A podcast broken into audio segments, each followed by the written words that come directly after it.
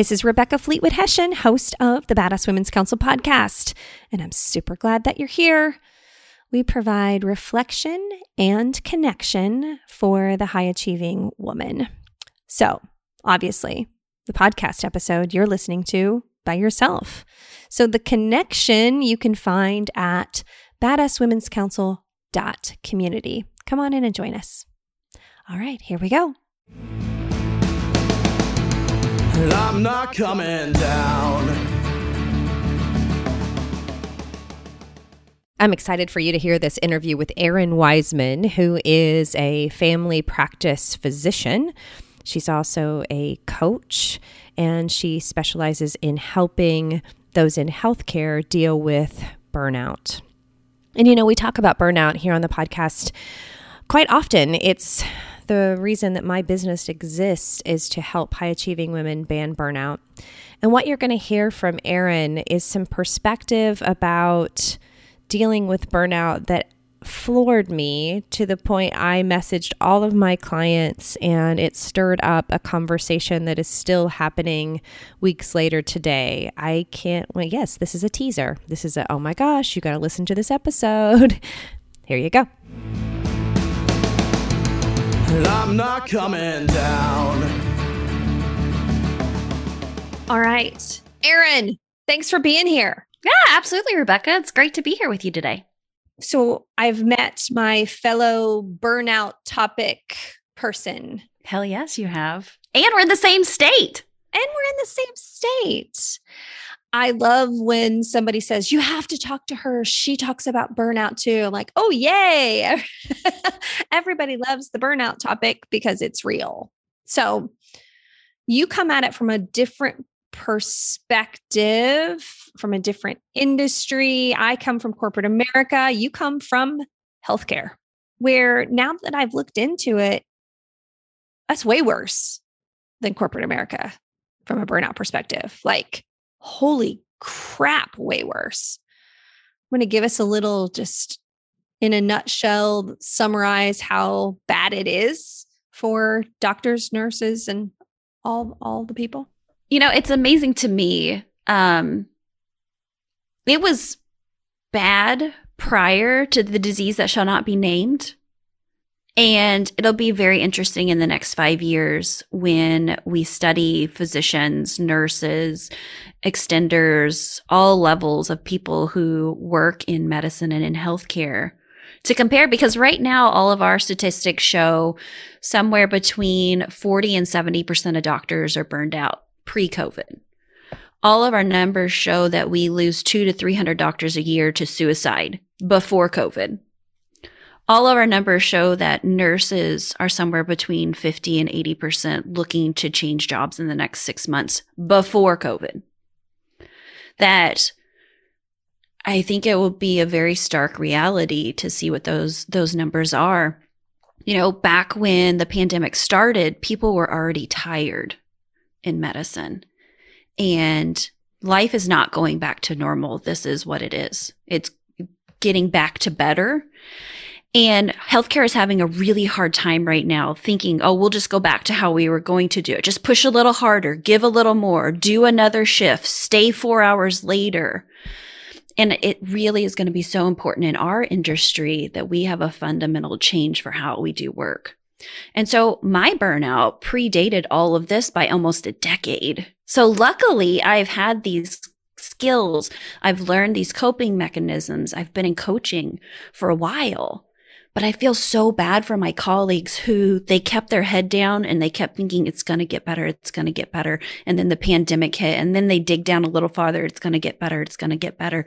And I just have to tell them, friend, it's time to lift your head up. It's time for you to make those changes. Because really, it's learned helplessness a lot of times that I see um, for folks that are kind of stuck in the grind and perpetually burning out.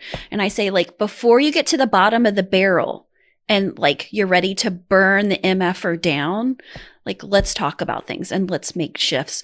So my purpose in this world as a physician burnout coach is to empower individuals so that we can change the system as a whole. And so it's it is a systemic problem. I need to go back and say that that um, there's been some studies that have come out. Stanford model of professional wellness shows that two thirds of the issues in professional burnout in healthcare is um, culture and system. Only one third is personal resiliency. And let me tell you, when you're an alpha female, either in business, in corporate America, or in healthcare, there isn't anybody more resilient than you. So resiliency training is bullshit. We don't need any more of that. We've got to have systemic changes. But at some point you have to say, no more bloom where I'm planted. No more keep my head down. It's time to get a new fucking garden and make those changes.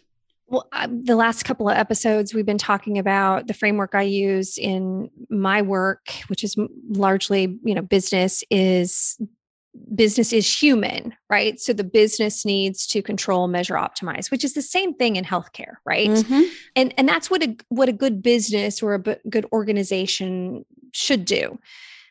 But humans are personal, emotional, and social.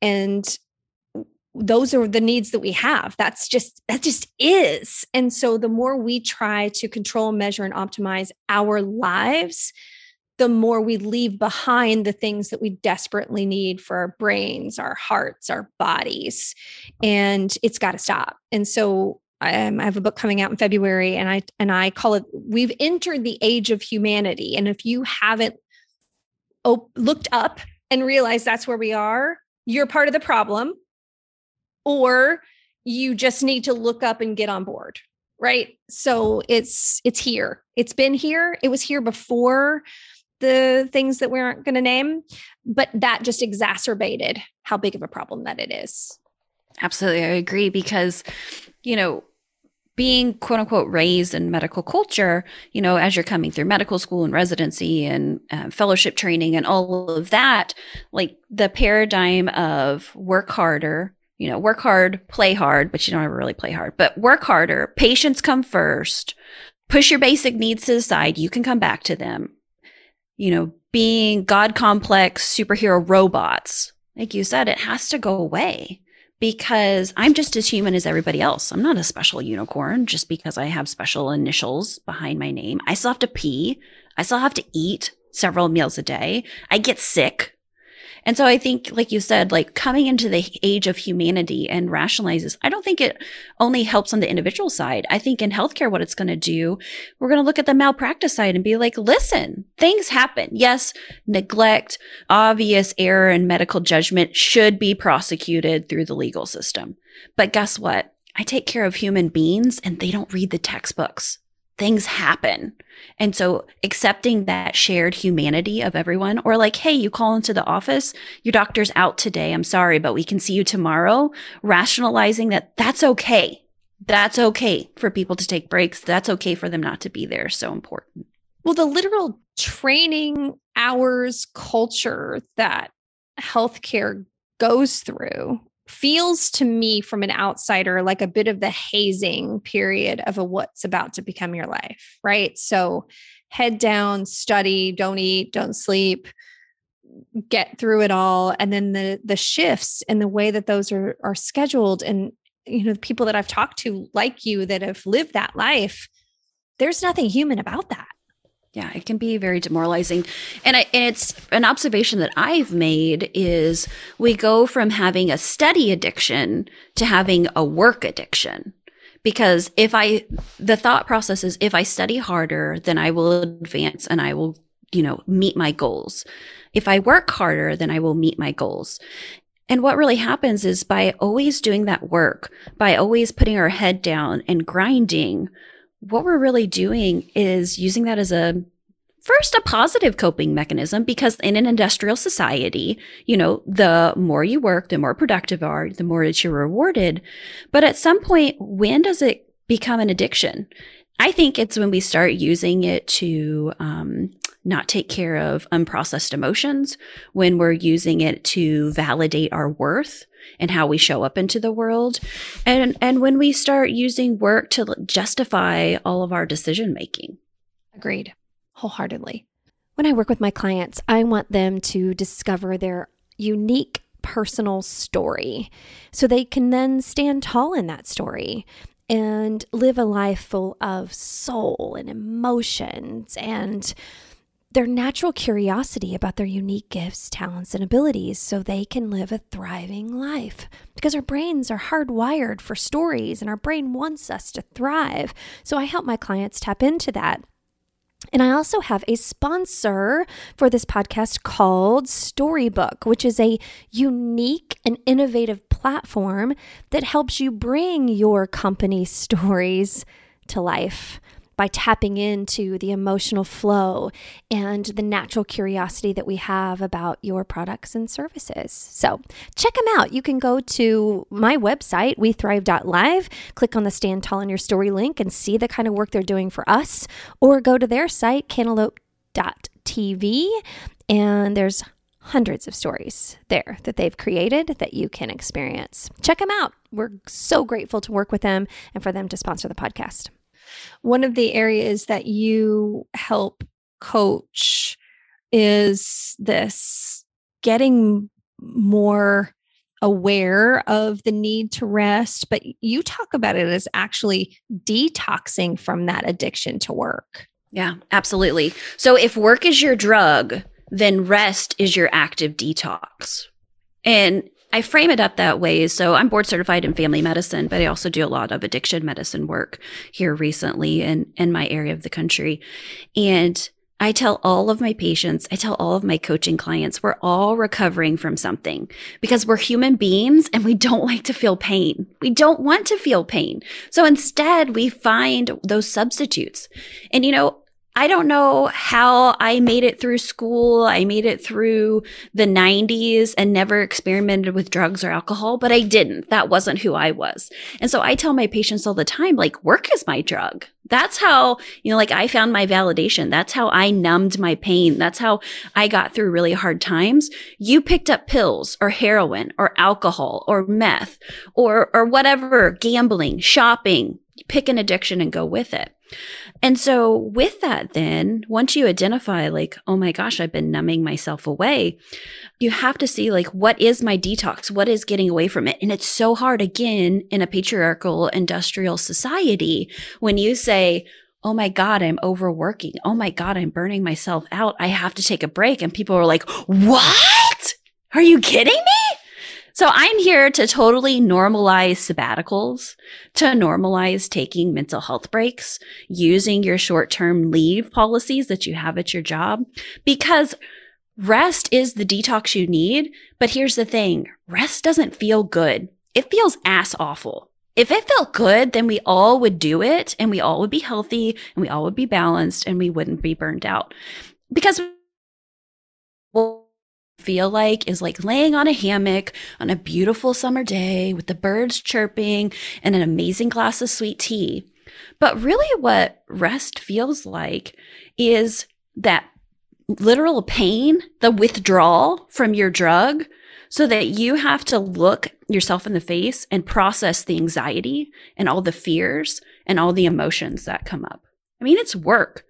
And I see so many people who they come to me, they're burned out. They're like, Errin, what do I do? And, you know, we coach through it and we work through it and they start taking their rest and their break. And they're like, okay, I'm going to organize all the closet and I'm going to paint my house and we're going to re-landscape everything. And I'm going to take my kids everywhere and we're going to travel and do a staycation. And I'm like, whoa, whoa, whoa, friend, you've just taken a break from your professional work.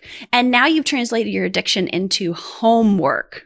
And so doing actual rest, like sitting with yourself, looking at yourself in the face, it's hard. It's really, really tough. So, one thing I always tell people that what you should do, even if rest feels really, really bad for you, is do it anyway. And know that the goal is not to feel good, but instead it's to meet who you are now explore what you want, figure out what's really important with you, and not numb away from the fear, not numb away from the anxiety, not numb away from the emotions.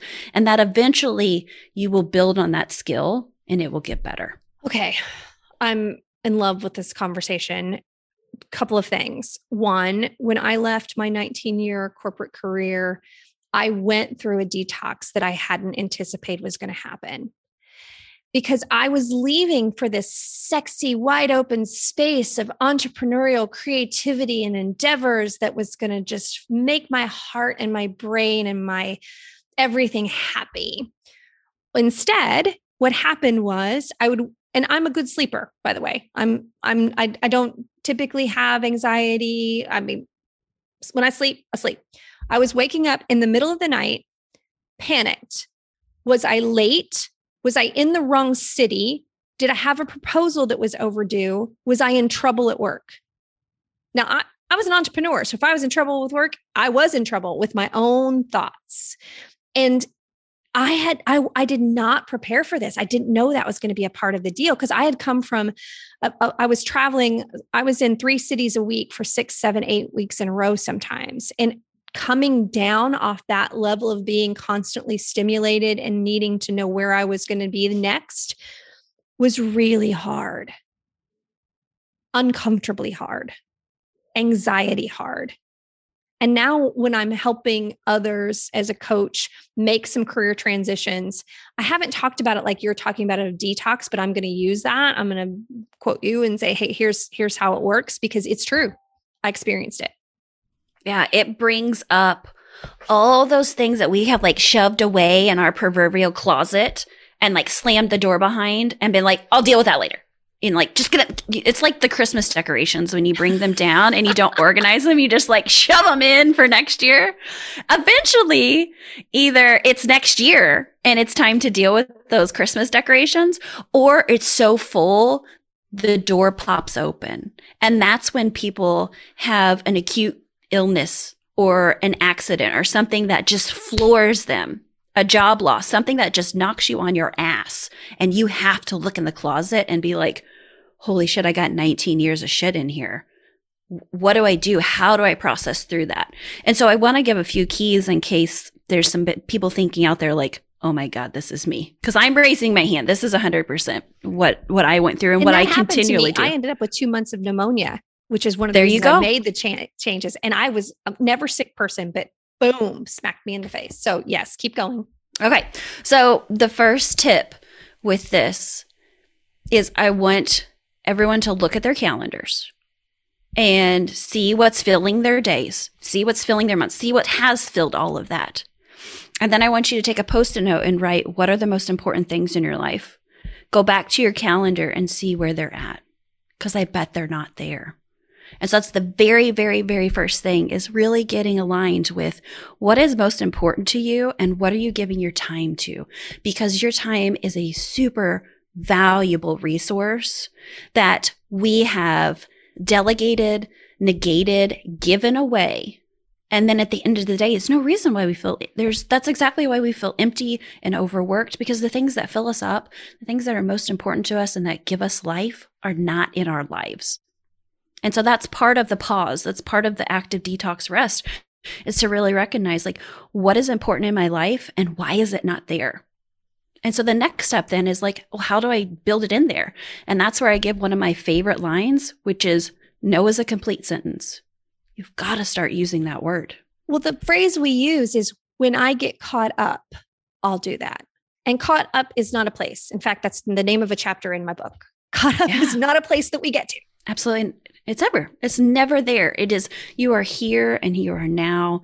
And I think that's one of the things that it took me a long time, even though I, on a consistent basis, deal with people's health and their life that can be gone in a second is like just recognizing that when you're always in a goal centered life where you're like, okay, when I get to that milestone, then we'll do that. And then when I get out of residency and then when I get the practice and then when I get partnership and then when I, you know, and then when the kids are out of the house and then when I'm got my retirement fully stocked. And then like if we keep doing that, it's no wonder you feel like you're on the hamster wheel because you're never real it's getting off and saying, okay, in this moment, this is what I'm doing. I'm I'm not hugely woo woo, but I'm definitely a little woo. And so like the mindfulness stuff, I think definitely has a place. Well, I recommend to my clients that they have a daily stillness practice for 10, 20 minutes, 30 if you can. And the level of angst on their face when I first asked them to do it is just like frightening. and I was the same way. But um, I realized one day I was journaling. it was a Saturday morning. I'd been on the road all week. And I wrote in my journal, I just want every morning to feel like Saturday morning because I got my best ideas then. I felt so calm and at peace. And then when I started my own business, I thought, there's no reason why you can't have every morning be like a Saturday morning. So I started that practice to have daily morning stillness. And it transformed my life. I, I can say that wholeheartedly without any amount of hyperbole intended. It changed my life. Mm-hmm. I would 100% agree because, again, it's countercultural to stop. And when we learn to stop, learn to sit with ourselves, we learn to recognize that all our thoughts are not facts, they're just thoughts, and you can just let them go. You don't have to hang on every letter of them. And it also starts to help you see the patterning of your brain and to be like, oh my God, that's some toxic shit in there. Absolutely. That's one of the, when I had the two months of pneumonia, uh, I'm glad that I've always journaled because I thoughts were starting to come up in all that stillness, things that I knew I had to deal with, and I couldn't go to work and numb it out. Right. I couldn't even have a glass of wine because I was sick. and so one day when I was starting to feel better, I sat with my stack of journals from years and I read them all back to back. It took me hours and what I saw were the patterns. The hopeful, it's going to get better, and then it doesn't. The hopeful, well, if I read the next book, I can make that change. And then it didn't. And I said to myself, I think I can either keep living that year over and over and over and over again, or I can make some really dramatic life changing decisions and shake myself out of it. And that's ultimately what I had to do. Okay, you go first. What was it that finally like switched over to like real change instead of you continuing to cycle, but actually to go in a different direction? The awareness of it, to see it in a year over year pattern, I could no longer ignore it because because then I was sitting with myself saying, you I'm annoyingly positive as a person in general. You can't turn this into some it, it let I, am I'm, I'm famous for when things are bad well what's the you know I, I, can make this fine. I can take the lesson and i couldn't there was no amount of positivity that was going to change this thing. There was no next book that i was going to read. There was no another counselor or therapist like i had to look at the patterns of multiple years and say okay the, the common denominator in all of this is me and i'm going to have to make these changes and they're going to suck and they're going to hurt people. And if I don't make them, I've sacrificed myself. Mm-hmm. Do you think for yourself, listen to me go all podcaster on you. Do you think it was a eureka moment or a rock bottom moment? Well, it wasn't rock bottom because I was living on a 23 acre estate with, you know, two kids, two dogs, and enough money to buy my way out of whatever I needed to buy my way out of. Right. So I can't by any means call that rock bottom. So it was an, a eureka. It was a it was a blessing. I'm I'm a very um you know Jesus freak faithful. And so it was a God moment. I really felt like by reading those journals and I just sat that day and just prayed and I just had that moment where I heard God say, God, I will give you grace. Like this is going to suck and you need to make changes, but I'm here. I got your back. Let's do it. I love it. I yeah. love it. It was interesting though, because I, the first place that I thought that I was going to, I'll just go get a new job. You're talking into the burnout transition coach. and so I hear that all the that time. said that mm-hmm. was my first thing. And then I was like, well, I'm still going to have the job. that might, and, and the job it was the easy part. The job was the thing that was making me happy sometimes. Like and then I was like, okay, well, maybe not. And then I was like, well, maybe I'll just sell this big house and it won't be as much. And ultimately, I got to the point where, you know, I was in an 18 year marriage that was we were killing each other trying to stay together and it was impacting every other aspect of my life and he and i are great friends now we spend holidays together. I told you that when we first jumped on and met each other. We're great friends now but it was not going anywhere and it was killing us trying to stay together and i was like i i got to deal with the damn thing. Mm-hmm. And that was that was the first day. So I, I did, um, I, um, I asked for the divorce. Then I said, okay, I'll stay in this house for a, while and see if, see if the house still sparks joy. And I stayed there for about a year till the kids got transitioned. I was like, nah, moved into a smaller house. And I was like, well, if I still feel, then maybe I'll quit my job and start my own thing. And so I just kind of unraveled and reassembled my life over about four years. So it wasn't like I changed everything immediately. Over four years, I made some pretty dramatic changes. And I have to tell you, as I've been, so I've been coaching for uh seven years now, almost eight. And that is the pattern that is sustainable. So I just want to put that out to everybody. It's not like one morning you wake up and the clouds depart and the sun shines down and you are a different person. It's all about taking the next best step. And you're not going to see the whole story until you look back on your journey retrospectively. For me, it's been years as well of taking the next best step and then the next step after that. And then the next step. Because even though we want to be five and 10 year planners, you've got to stay in the now and just know that there's a North Star that you're moving towards and that the path is probably not going to be how you charted it on your piece of paper, but that's okay. Yeah. You've just got to taste the next best step. And so to do that, it's all about what I like to call the C's. So having your C's around you, your community, so vitally important to have that support. Learning self compassion, huge, huge step for me. If you haven't read the book by Kristin Neff called Self Compassion, you go on Amazon, you get it today. It's like $11 right now.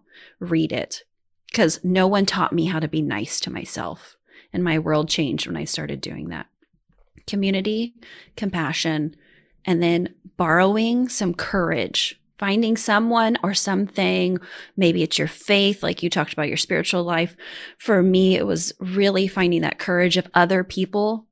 And then that's what empowered them to take those next best steps because if we don't if we if we're so married to the five ten year plan we miss some really meaningful moments in the moment that that could be the thing that's trying to get our attention because we're supposed to make a pivot or a change and i think my loyalty to goals and strategy and execution of my personal life kept me from realizing that there needed to be a pivot and once I woke up to the fact that I couldn't plan this thing better, then I just had a new had to make a new plan.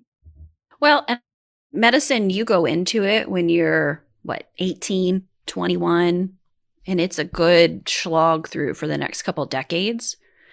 You are not the woman who started this journey. So why would you stay on that same plotted path? And allowing yourself to change, giving yourself the permission to say, we're going to do it different.